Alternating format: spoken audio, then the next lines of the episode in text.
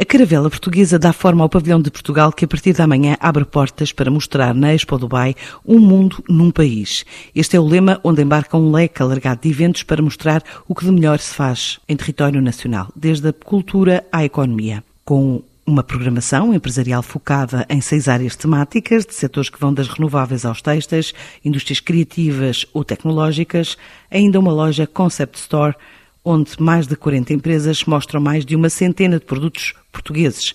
São destaques do Comissário-Geral Português na Expo, Luís de Castro Henriques, também presidente da ICEP.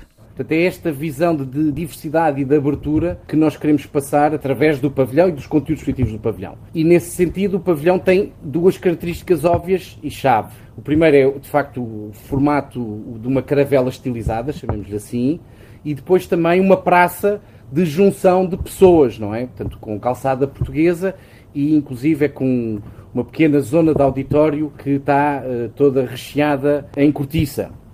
E, portanto, tenta também, em simultâneo, apresentar o melhor de Portugal e a Portugalidade. Nós teremos, não só nos conteúdos positivos, toda uma narrativa de como Portugal, ao longo da história, tem de facto juntado o mundo, ligado o mundo, primeiro através do mar, mas hoje em dia também através de toda a diversidade cultural que nós temos em Portugal, e depois avança para o que é que é Portugal no século XXI, que é um país altamente inovador, que participa e, e atua de forma competitiva num conjunto de setores e uh, em várias frentes que hoje em dia são reconhecidas como sendo as do futuro, tal como a sustentabilidade, a biodiversidade, entre outros. Depois, também teremos uma loja, será um lançamento de teste para, no fundo, ver como é que as pessoas reagem ao, ao conceito de crafted sophistication dos produtos portugueses. Portanto, teremos uma mostra com 40 empresas ou 40 marcas que irão apresentar 170 produtos uh, nesta loja.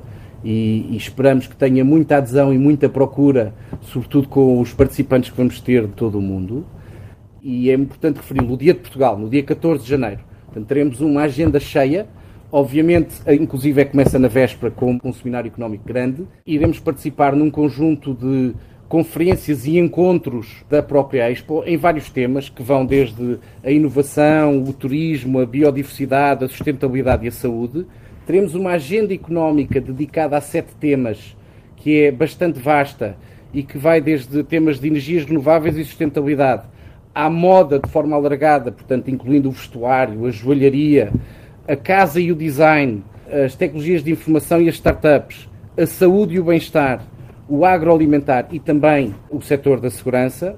Acho também que é relevante dar uma nota que nós teremos um conjunto de atividades e de promoção das próprias empresas portuguesas que queiram aumentar a sua exposição a esta zona do mundo, em que estamos a disponibilizar o espaço do próprio pavilhão para que possam fazer as suas apresentações, demonstrar os seus produtos e, sobretudo, espero eu, levar cada vez mais os nossos bons produtos para aquela região alargada do mundo, não só para o Golfo, mas também para os países à volta.